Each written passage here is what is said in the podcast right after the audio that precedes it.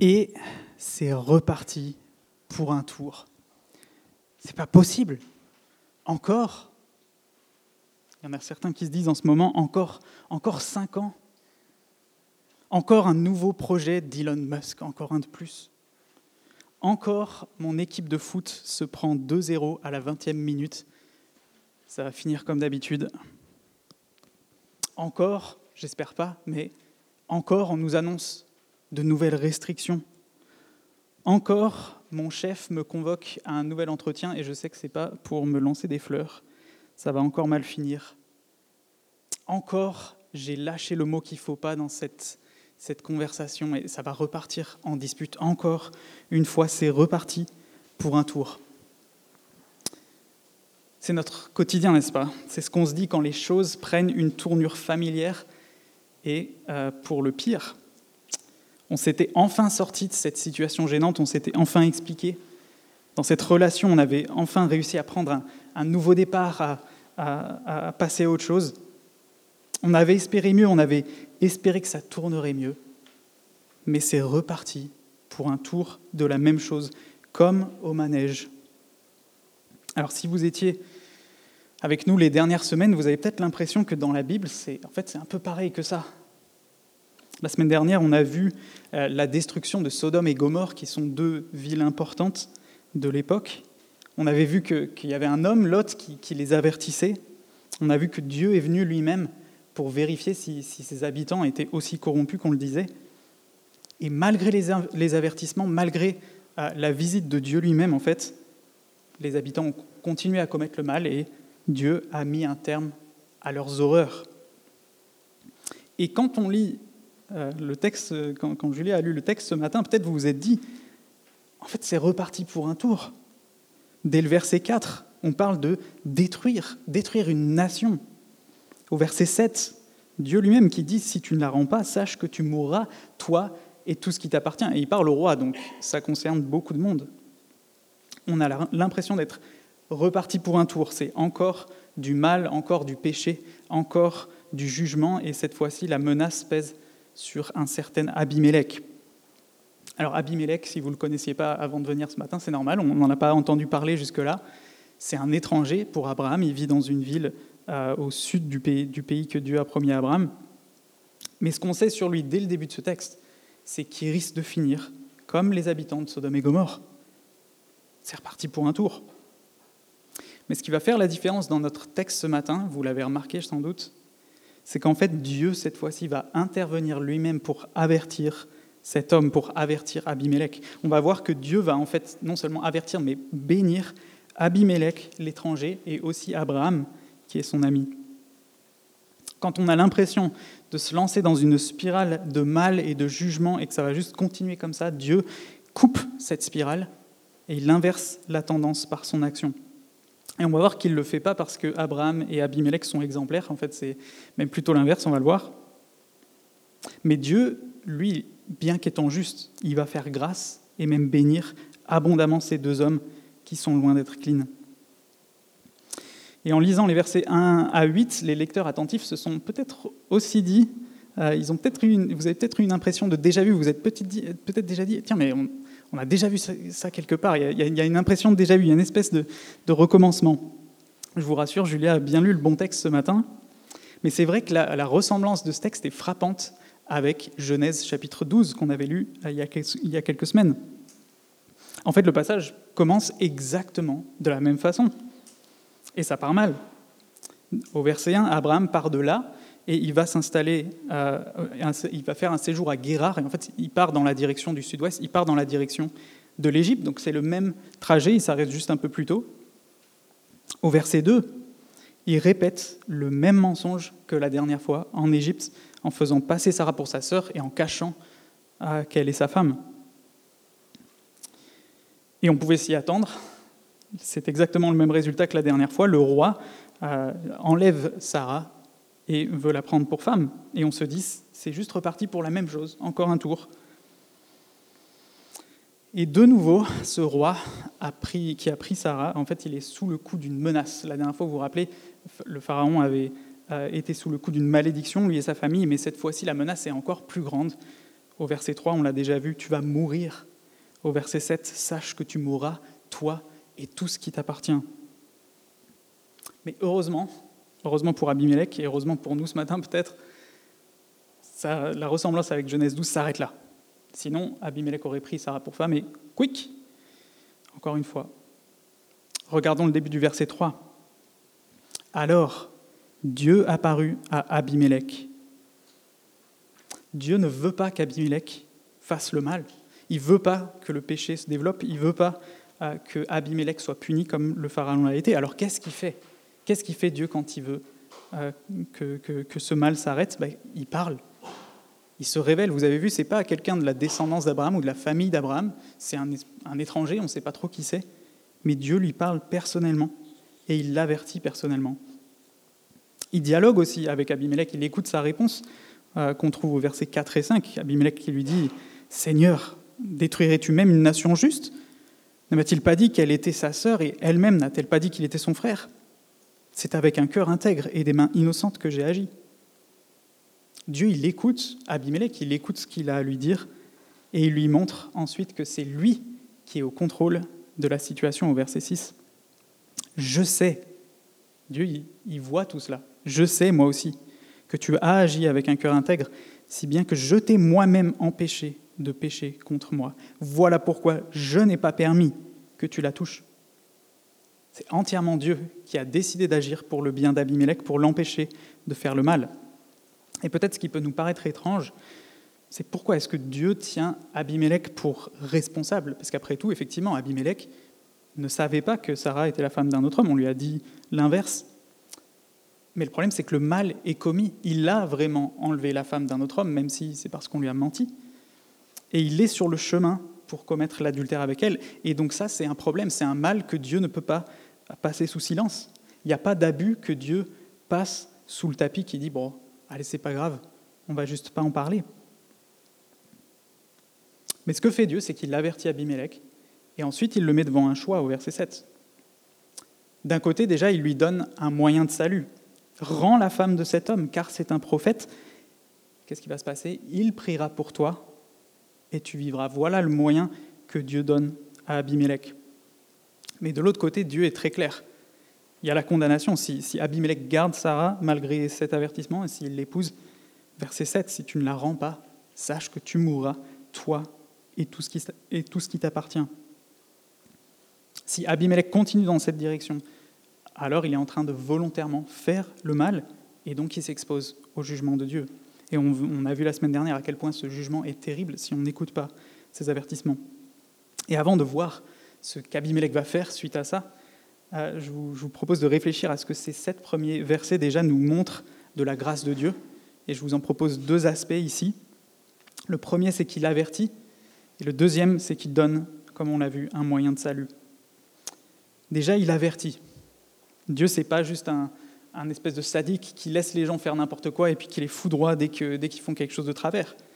Il est patient, il prend du temps et surtout, il l'avertit. Il nous parle quand il y a un problème. La différence entre Guérard et Sodome et Gomorre, c'est que ce matin, je pense que la plupart d'entre nous n'avions pas entendu parler de Guérard.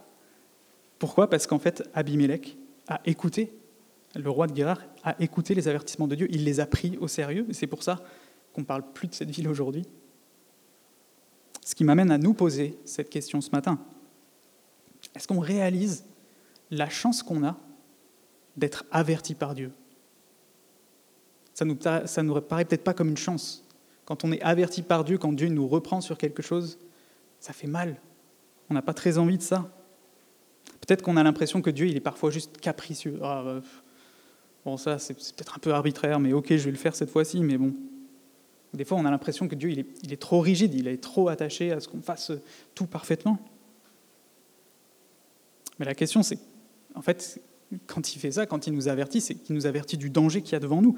Du coup, est-ce que quand il nous avertit, ça, ça nous donne envie de l'écouter ou au contraire de l'ignorer? Est-ce que nous avons envie d'écouter les frères et sœurs? Là, on est rassemblés ce matin ah, il y a aussi des groupes dans la, de, de, maisons dans la semaine. Est-ce qu'on a envie d'écouter le frère et la sœur qui viennent nous avertir quand ça va pas? Ou est-ce que Je viens ici, je suis bien content de venir, je suis bien content d'écouter, ça me fait du bien, on chante ensemble, on, se fait on a des bons moments, mais, mais alors le jour où tu me dis quelque chose sur ma vie, le jour où tu me dis ce que Dieu me dit, comment il me dit de vivre, voilà, c'est fini, je me casse. Ce que ce passage nous montre et ce que toute la Bible enseigne, en fait, c'est qu'il est vital.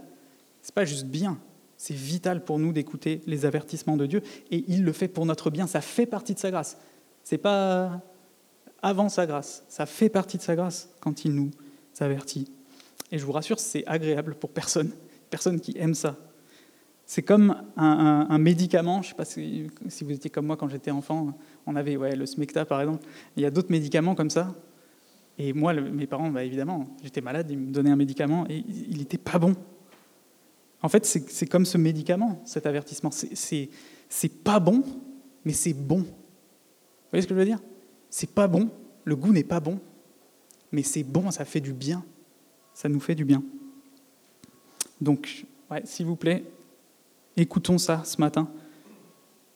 Euh, écoutons Dieu euh, nous reprendre, ne nous privons pas de l'écouter parce que c'est salutaire pour nous. Ça fait partie de sa grâce. Sa grâce qui donc avertit, et aussi donne un moyen de salut. Dieu, il ne nous laisse pas dans la, dans la mouise dans laquelle on est. Ah, c'est au, milieu du verset 7, il donne un moyen de salut. Comment est-ce qu'Abimelech va pouvoir se sortir de là? En fait, c'est Abraham, le prophète, c'est lui qui va... Dieu lui dit, il priera pour toi et tu vivras. On va y revenir un peu plus à la fin, mais en fait, Dieu résout la situation et il installe un peu un, modèle là euh, pour qu'on comprenne euh, la suite de l'histoire dans toute la Bible. C'est qu'il veut un médiateur, il veut quelqu'un qui va faire l'intermédiaire. Il veut quelqu'un qui va être un intercesseur, quelqu'un qui va prier, quelqu'un qui a une relation avec Dieu et qui va pouvoir le prier pour lui. Maintenant, reprenons euh, notre parcours au verset 8. Et vous avez remarqué, euh, immédiatement après ce rêve, ça déménage. Abimelech, je ne sais pas s'il aimait les grasses d'habitude, mais en tout cas, ce jour-là, il y renonce, il se lève tôt, dès le réveil, il rameute tout le monde. On imagine que dans ses serviteurs, il y a peut-être des gens qui, font encore la grasse mat, il y a peut-être des gens qui étaient déjà occupés aux tâches du, matin, qui préparaient le petit-déj. Il fait venir tout le monde. Il a dit Arrêtez-vous, arrêtez-vous, venez, levez-vous, j'ai quelque chose à vous dire. Et là, c'est un, peu bizarre. Parce qu'il leur dit En fait, euh, les amis, je me suis fait berner par Abraham, et maintenant, on est menacé de mort. Et là, on se dit, mais Abimelech, mais qu'est-ce que tu fais? Réfléchis. Tu peux renvoyer. Dieu, il t'a juste demandé de renvoyer Sarah, c'est tout. Donc tu la renvoies, tu vas voir Abraham en scred, et puis tu lui demandes, ouais, prie pour moi, et c'est bon. Pense à ta réputation, Abimelech, qu'est-ce que tu fais? Tu veux que tout le monde te prenne pour un gros loser, pour un, pour un pécheur? Est-ce que vous connaissez peut-être ces émissions où il y a des chaînes YouTube aussi dédiées à ça, où euh, il y a des personnes qui, démontent euh, des mythes ou des arnaques? Par exemple, il y a quelqu'un qui vient et qui, expose sa belle machine à mouvement perpétuel ou son médicament miracle. Euh, et, donc il y a des experts qui viennent, qui examinent et qui disent euh, ça, en fait, ça ne peut pas marcher. Et voilà pour telle et telle, maison, telle ou telle raison. Ils démontrent et ils, dévoilent les arnaques et ils, démontent euh, les mythes. Maintenant, imaginez qu'un de ces experts-là, en fait, se fait avoir. Il se fait berner par quelqu'un en privé, par quelqu'un de son entourage. Il tombe dans le panneau alors qu'est-ce qu'il va faire à votre avis? Est-ce qu'il va partager sur tous les réseaux sociaux la, vidéo où il est pris pour un gros naïf? Ah non, surtout pas. Surtout pas. Il va le cacher, on, va, s'en sortir discrètement. On va nier les faits, on va minimiser, on va créer une distraction. Ou au minimum, on va prendre le temps de réfléchir, on n'est pas pressé. C'est bon, on réfléchit, on, essaie de réfléchir à un plan pour s'en sortir. Parce que là, ce qu'il faut qu'on voit, c'est qu'Abimelech, il joue aussi sa réputation de roi c'est pas anodin le fait qu'il en parle autour de lui. Il fait exactement l'inverse de ce qui pourrait préserver son image, parce qu'en tant que roi, il est censé pouvoir protéger son peuple. Et là, il est celui qui les met en danger. Il est en train d'admettre devant tout le monde qu'il n'a pas le contrôle de sa propre vie, qu'il ne peut pas les protéger comme il devrait le faire. Il est en train d'avouer qu'il a été naïf, qu'il s'est fait berner par Abraham. Il y joue en fait sa réputation et sa crédibilité. Un peu bizarre, mais quel est le résultat? Regardons la fin du verset 8. Ces gens furent alors saisis d'une grande frayeur. L'entourage d'Abimelech, plutôt que de voir euh, peut-être euh, dans ce qui s'est passé une faiblesse de sa part. En fait, ils comprennent le danger.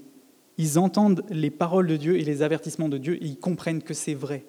Et du coup, forcément, ils ont peur, ils sont dans la crainte parce qu'ils comprennent qu'ils sont en danger de mort. On peut les imaginer en train de demander à Abimelech, mais qu'est-ce, qui va se passer? Qu'est-ce qu'on peut faire? Vite, il faut qu'on s'en sorte. Qu'est-ce qu'on peut tirer de cet exemple d'Abimelech qui, qui, en fait, ne pense pas à sa réputation? Ben, Nous, quand Dieu nous reprend, je ne sais pas vous, mais on n'a peut-être pas tellement envie d'en parler. On se dit que le, péché, c'est ce qui se passe entre moi et Dieu. Et donc, bah, on règle ça en privé. On s'en tire, moi je me confesse, il le sait, il me pardonne, et, c'est bon, on passe à autre chose. Ou peut-être, quand même, je suis, un peu plus finot que ça, j'ai le frère ou la sœur spécialiste à qui je vais dire un petit peu tout ça. Euh, et comme ça, bon, j'ai au moins confessé à une personne, mais le reste du monde, je n'ai pas très envie d'en parler. Abimelech, lui, en fait, il l'expose. Il expose même sa faiblesse, il expose même sa faute. Et il l'expose en particulier, et je pense que c'est important qu'on voit ça, il l'expose à ceux qui sont affectés par cette situation, euh, même si ce n'est pas agréable à entendre. Et je pense que là, il y, a, un exemple à suivre pour nous dans l'Église. Euh, là aussi, on a souvent tendance plutôt à fuir les occasions euh, de, voilà, où Dieu nous reprend. On a, tendance à, plutôt ne pas, les, ne pas vouloir les partager, mais partageons-les parce que ça fait du bien les uns aux autres, ça, résulte dans de l'attachement à Dieu. Et j'aimerais faire une, dernière observation ici, parce que la semaine dernière, peut-être qu'on s'est dit que ce que Dieu a fait à Sodome et Gomorre est, un peu dur. Quand même, punir comme ça, euh, anéantir deux villes, est-ce que c'est pas un peu, est-ce qu'il y va pas un peu fort? Est-ce qu'il n'aurait pas pu juste un peu plus les avertir, euh, peut-être tuer certaines personnes qui étaient méchantes, mais, mais pas punir tout le monde? Mais en fait, ici, on voit le bien que Dieu en tire vous voyez que les gens de Guérard, manifestement, ils ont entendu parler de ce qui s'est passé à Sodome et Gomorre. On le voit au verset 4. La première chose qu'Abimelech, la deuxième chose que. Non, la première chose, pardon, qu'Abimelech dit, il dit Détruirais-tu une nation juste? Il est au courant que Dieu vient de détruire une nation à cause de leur péché. Et donc maintenant, ces gens-là de Guérard, ils prennent le péché au sérieux. Ils ont compris qu'on ne peut pas jouer avec ça. Ils ont compris qu'il y a des conséquences. Et ça, ça les pousse à prendre les avertissements de Dieu au sérieux. Mais venons-en maintenant à la deuxième partie de notre texte, parce qu'après avoir euh, raconté toute l'affaire à ses proches, en fait, Abimelech, maintenant, c'est l'heure des comptes. Il va demander des comptes à Abraham. Il va lui demander de s'expliquer. Et là, encore une fois, on se dit, ah, est-ce qu'on n'est pas reparti pour un petit coup de Genèse 12 C'était passé la même chose, le Pharaon, en ayant vu tout ce qui se passait, il fait venir Abraham, et il lui, il lui pose des questions, il lui demande des comptes, et puis il le chasse. Et là, Abimelech, ça part un peu comme ça. Le reproche est assez clair. Regardons le verset 9 ensemble. Qu'est-ce que tu nous as fait? Quel péché ai-je commis contre toi pour que tu fasses venir sur moi et sur mon royaume un si grand péché? Vous voyez, Abimelech, il n'est pas en train de minimiser ce qui se passe. Il est conscient de la gravité de ce qui se passe. Tu as commis envers moi des actes qui ne doivent pas se commettre. Abraham lui a menti. Et ce mensonge, en fait, est lourd de conséquences. Et ce qu'Abimelech nous montre là, c'est que Abraham, il est au courant de ça. Abraham, il sait que c'est grave. Abraham, il vient de voir Sodome et Gomorre être détruites à cause du péché. Il sait bien que si Abimelech prend Sarah pour femme, alors Abimelech, il va, il, va, il va faire la même chose, il va pécher contre Dieu, il va commettre le mal et Dieu va le punir. Il sait aussi que les conséquences de cette faute-là peuvent atteindre tout un peuple. Ce n'est pas juste Abimelech, mais c'est tout son peuple aussi. Et d'où la question du verset 10 que pose Abimelech, qui, lui dit Quelle intention avais-tu pour agir ainsi? Il est en train de dire Mais Abraham, tu me veux du mal. Tu, veux, que je me fasse punir par Dieu, en fait. Tu veux que je sois un pécheur, que je, me fasse punir et que, moi et les miens, on, meurt Ou à minima, ça révèle la complète indifférence d'Abraham devant ce que le mal que les autres peuvent, peuvent faire et la punition qu'ils vont subir. Et vous avez vu la réponse d'Abraham. Je ne sais pas ce que ça vous a fait quand on l'a lu. Moi, ça m'a, ça m'a étonné. C'est, pathétique, en fait. Abraham répondit Je me disais qu'il n'y avait sans doute aucune crainte de Dieu dans ce pays et que l'on me tuerait à cause de ma femme. Qu'est-ce qu'on vient de voir? Les gens de ce pays craignent Dieu. Mais Abraham, il arrive avec ses, préjugés. De plus, il est vrai qu'elle est ma sœur, puisqu'elle est la fille de mon père. euh, seulement elle n'est pas la fille de ma mère et elle est, elle est devenue ma femme. Lorsque Dieu m'a fait errer loin de ma famille, j'ai dit à Sarah, voici l'acte de bonté dont tu pourras faire preuve envers moi. Aie pitié de moi, s'il te plaît, Sarah. Partout où nous irons, présente-moi comme ton frère. Abraham s'auto-justifie. C'est pas moi, c'est pas ma faute, c'est pas ma faute à moi. C'est à cause du péché des, des autres, c'est à cause de vous, là, que vous êtes des meurtriers, vous, vous auriez cherché à me tuer, donc c'est votre faute, en fait. Euh, c'est à cause d'elle, de, elle, est, elle est devenue ma femme. Vous avez vu cette formulation du verset 12 C'est hallucinant. Elle est devenue ma femme.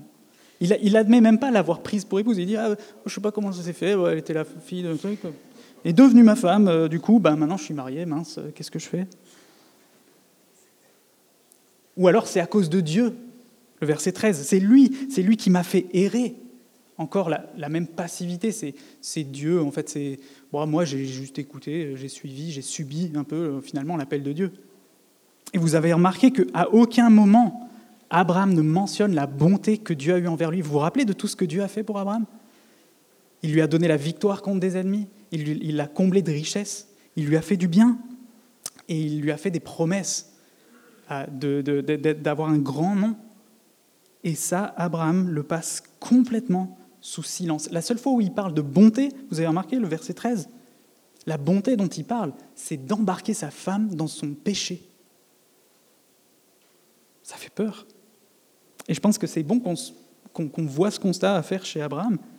Déjà, les conséquences de son péché, parce que même un, un tout petit mensonge, c'est pas grand-chose, c'est une omission même. En fait, ce tout petit mensonge, il a des conséquences hyper graves. Il a des conséquences sur beaucoup d'autres personnes. Déjà, Sarah, elle est embarquée, elle doit mentir maintenant avec son mari pour lui obéir. Ensuite, Abimelech, qui va euh, bah, vouloir la prendre pour femme, il ne le sait pas, il n'est pas au courant qu'ils sont mariés, en fait, ils lui ont dit l'inverse. Et ensuite, même Abimelech lui-même et tout son peuple qui sont en danger de mort. Je pense que ça doit nous amener à ouvrir les yeux. Peut-être vous êtes comme moi et vous vous dites, euh, le mensonge, bon, moi je connais des péchés qui sont graves, il y a des péchés qui sont vraiment graves. Mais le mensonge, bon, quand même un peu moins grave que les autres. Mais on ferait bien de prendre au sérieux ces demi-vérités dans nos propres vies. Est-ce que vous manquez de sérieux au travail? Vous ne faites pas toujours, vous n'êtes pas toujours à 100%, et puis si on vous demande des comptes, bah, vous mettez bien en valeur euh, ce, que, vous avez bien fait, et puis le reste, on n'en parle pas. Moi, je vous le confesse, ça m'arrive. Est-ce que vous cachez des choses à votre époux ou à votre épouse. Parents, est-ce que vous cachez des choses à vos enfants qui les concernent? Enfants à vos parents? Est-ce que les frères et sœurs dans cette salle, qui sont là ce matin, quand Christ reviendra, est-ce qu'ils vont être surpris du décalage qu'il y a entre l'image qu'ils ont de vous, de, nous, de moi, et la, la réalité de ce qui va être dévoilé ce jour-là? La réalité de notre cœur, la réalité de notre vie. Posons-nous peut-être cette question, qui est-ce qui est affecté? Souvent, quand on, est tenté de mentir ou de dire des demi-vérités, on se dit, bah, c'est juste moi, il n'y a que moi qui suis embarqué là-dedans. Mais qui est-ce qui est vraiment embarqué? C'est comme avec Abraham, il y a toujours d'autres personnes qui sont affectées par ça. Est-ce que c'est mes collègues, mes amis, des membres de ma famille peut-être? Nous sommes facilement dissimulateurs parce qu'on ne le prend pas toujours au sérieux. Mais la parole de Dieu, à l'inverse, elle nous montre à quel point la liberté par rapport à ça est possible et elle est désirable. Et je vais juste citer un passage du Nouveau Testament pour, euh, qui, le, qui le met en avant, dans la lettre aux Colossiens, qui dit Ne vous mentez pas les uns aux autres, car vous, vous êtes dépouillés du vieil homme et de ses manières d'agir. Vous avez revêtu l'homme nouveau, qui se renouvelle pour parvenir à la vraie connaissance, conformément à l'image de celui qui l'a créé. Le mensonge, ce n'est pas juste une affaire de ah, c'est pas, pas optimal. C'est une affaire de, de, de, vie spirituelle. Qui, quel homme spirituel est en train de vivre à travers ça, le vieil homme ou le nouvel homme? Dépouillons-nous de ce vieil homme dissimulateur et revêtons l'homme nouveau qui vit dans la transparence, dans la confiance avec les gens qui l'entourent. Mais Abraham ne dissimule pas seulement, il, se trouve des tas d'excuses pour son péché, et ça c'est facilement le cas pour nous aussi. Je ne sais pas quelles sont les justifications, les excuses les plus communes qui vous, qui tentent, qui vous viennent quand vous pensez à votre péché. Vous inquiétez pas, je réfléchis moi aussi avec vous. Peut-être qu'on est tenté comme Abraham de, de pointer le doigt vers Dieu. C'est toi, c'est ta faute. C'est toi qui m'as mis dans cette situation. C'est ce que tu as mis dans ma vie. Telle personne, telle situation, telle relation. Ou alors c'est ce que tu n'as pas mis dans ma vie. C'est ce qui me manque. Tu m'as privé de ceci, tu m'as pas donné cela. En fait, c'est un peu ta faute si j'en suis là aujourd'hui. Est-ce que c'est la faute des autres? Est-ce que c'est la faute des, collègues, des amis, des, membres de la famille, des parents, des enfants? Est-ce que c'est la faute des frères et sœurs aussi Ou des responsables de l'Église? Est-ce que c'est vers eux qu'on est tenté de, Ah ouais, mais tu vois, bon, oui, je suis pas net, mais lui quand même, c'est abusé ça. Est-ce que vous avez envie de me dire ce matin, mais Gab, tu comprends pas, j'en ai, j'en ai besoin. C'est comme ça, si j'ai pas ça, je, je, vais mourir. C'est ce que dit Abraham, là, il dit, bah, si je le fais pas, je vais, je vais mourir. Mes amis, toutes ces excuses sont fausses. Je pense que c'est bon de prendre un temps pour, pour se le rappeler. Elles étouffent notre reconnaissance envers Dieu et notre témoignage. Imaginez tout ce que, tout, ce que Abraham aurait pu témoigner de la bonté de Dieu, de sa grandeur, de sa compassion, de sa fidélité. Toutes ces excuses, elles étouffent, elles détournent nos pensées vers ça, elles étouffent notre reconnaissance envers Dieu, notre témoignage, elles affament notre joie, elles engraissent notre amertume. Donc laissons-les tomber, parce que regardons aussi quel effet ces excuses ont eu sur Abraham, et c'est là le constat peut-être le plus pathétique. Vous savez combien de temps s'est passé depuis entre cet épisode-là et ce qui s'est passé en Égypte? 25 ans. 25 ans. Vous êtes où dans 25 ans? On est où? Moi, je suis où dans 25 ans?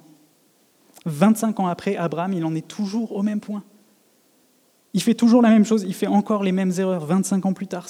C'est absolument pathétique.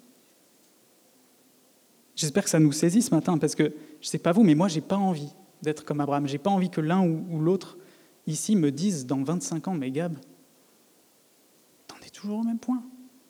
T'as pas avancé. Toujours, toujours le même péché, toujours les mêmes erreurs, toujours les mêmes conséquences, toujours les mêmes excuses, avec peut-être un peu plus d'amertume et un peu moins de joie. Laissons ce constat nous saisir et demandons à Dieu que la grâce, qu'il n'en soit pas comme ça, mais que dans 25 ans, on ait tous continué à progresser, continué à avancer, que ce ne soient pas les mêmes péchés, les mêmes erreurs qui reviennent sans arrêt. Apprenons de ce contre-exemple d'Abraham et prenons au sérieux même les petites choses. Parce qu'en voyant cette attitude-là aussi, je ne sais pas vous, mais on se dit que cette fois-ci, quand même, Abraham, peut-être qu'il mérite d'être chassé. C'est ce qui s'était passé en Genèse 12. Le pharaon l'avait fait venir et lui dit Bon, maintenant, casse-toi. Parce que là, c'est juste pas possible, tu peux pas rester là. C'est un peu comme cet ami, je sais pas si vous avez des, amis comme ça, j'espère pas, mais un ami qui, s'incruste à l'improviste qui, euh, qui siffle les, meilleures bouteilles de Bordeaux qu'on avait gardées pour les grandes occasions et qui laisse euh, des puces dans le lit en bonus. Ça fait pas très envie. Je sais pas si vous avez envie d'accueillir des, des, amis comme ça. En tout cas, peut-être pas de le garder. On se dit, euh, il y a peut-être une date limite. Mais regardons ce que l'intervention de Dieu a changé chez Abimelech, parce que ce n'est pas ce qui se passe. Au lieu de chasser Abraham, qu'est-ce qu'il fait? Il lui fait des cadeaux. Verset 14, il, lui, il lui donne des richesses. Il lui rend sa femme. Et en plus de ça, il ne fait pas juste ça, mais il veut le garder près de lui. Au verset 15, on voit, il dit, Mon pays est devant toi, installe-toi où il te plaira. Reste, Abraham, reste. Oui, tu as des puces. Oui, tu as sifflé tout mon Bordeaux, mais reste. Et regardez aussi ce détail au, verset 16. Il honore Sarah. Il honore la pureté de Sarah là où Abraham l'avait juste abandonné à l'adultère. Lui, au contraire, il, tient à prouver sa, sa pureté et euh, son honneur devant tous. Abimelech ne traite pas Abraham en fonction de ce qu'Abraham a fait. En fait, Dieu lui a dit Abraham, c'est un prophète, et donc, malgré ses faiblesses, c'est comme ça. Dieu, il a choisi de faire alliance avec Abraham. Et Abimelech le sait, le comprend, et donc c'est pour ça, c'est à cause de ça qu'il veut que euh, Abraham reste avec, reste avec lui. Il veut rester près d'Abraham, non pas parce qu'Abraham est agréable pour lui, mais parce qu'Abraham est son lien avec Dieu. Et on voit la conclusion au verset 17 et 18. Comme Dieu l'avait annoncé, en fait, il fait grâce, il fait exactement ce qu'il avait dit. Il bénit même suite à l'intercession d'Abraham. Abraham prie, comme la, semaine dernière, et là, cette fois-ci, la malédiction qui pesait est enlevée. L'intercession d'Abraham est écoutée par Dieu. Vous avez remarqué en passant la malédiction. En fait, c'était la stérilité de Sarah, tout simplement. Et cette malédiction-là, qui menaçait l'avenir de ce peuple, en fait, elle se transforme en bénédiction. Il y a l'arrivée de nouveaux enfants, et c'est l'avenir des gens de Guérard qui est sauf maintenant. Quelle bénédiction Et remarquons aussi que Dieu n'a pas oublié la promesse. Il a fait en sorte qu'aucun autre homme qu'Abraham ne couche avec Sarah, et donc, on va le voir la semaine prochaine, il va donner à Abraham par Sarah l'enfant qu'il avait promis, qui est sa descendance. Dieu a agi pour garantir la promesse qu'il avait faite à Abraham. Qu'est-ce que ça nous montre de la générosité de Dieu? On a beaucoup parlé de voilà, exemple contre exemple, péché, tout ça, mais il ne faut pas qu'on reparte de ce texte sans penser à la générosité de Dieu. En fait, Dieu bénit même des pécheurs, même des gens imparfaits, heureusement pour nous. Il utilise même des pécheurs pour bénir d'autres pécheurs. Il fait du bien même à travers un médiateur complètement imparfait, qui est Abraham. Il fait même du bien à Abraham malgré son péché, malgré le mal qu'il fait. Et en fait, Dieu, il fait toujours ça aujourd'hui dans l'Église. Dieu rassemble ici, le dimanche matin, des pécheurs. Il n'y a pas les non-pécheurs et les pécheurs ce matin. On est un seul groupe. On est tous pareils qu'Abraham. Il rassemble ces personnes-là pour faire connaître Jésus-Christ, pour faire connaître le médiateur parfait. Et heureusement, il n'attend pas qu'on soit exemplaire. Il se plaît à faire grâce, et ça, ça doit nous réjouir. On doit sortir de ce texte ce matin et se dire, punaise, ma vie, elle est... C'est vrai que ça ne va pas, quoi. Il y a des choses qui vont pas, j'ai des excuses, il y a du péché dans ma vie, mais qu'est-ce que Dieu est bon? Quand il a décidé de donner, il donne. Quand il a décidé de, de bénir, il bénit même ceux qui ne le méritent pas. Et c'est bon de savoir pour nous qu'il est bien disposé envers nous ce matin. Il est disposé à nous écouter, il est disposé à nous avertir, il est disposé à nous bénir. Méditons cette bonté, réjouissons-nous de cette grâce. Ah, faisons-le autant et même plus que de réfléchir à nos faiblesses, de réfléchir à ce qui ne va pas nous laisser avertir. Laissons tout ça nous amener là où ça doit, c'est-à-dire à contempler Dieu et à nous réjouir de sa bonté. si Dieu est bien disposé envers nous, ce n'est pas que grâce à Abraham. En fait, c'est grâce à un médiateur parfait. Le péché est grave et ce, texte ne passe pas ça sous silence. Vous avez vu, Dieu est très clair sur les conséquences. Il y a un jugement qui attend tous les êtres humains. Il ne sera pas aussi euh, soudain et spectaculaire, enfin il sera soudain et spectaculaire, mais ça ne sera peut-être pas comme Sodome et Gomorre, où on va voir quelqu'un d'autre, bam, être foudroyé. Mais on a quand même tous rendez-vous au même endroit. Devant Dieu, aucune de nos petites excuses ne va faire le poids. Mais ce qui fait le poids, c'est un meilleur médiateur qu'Abraham que Dieu a envoyé, c'est Jésus-Christ.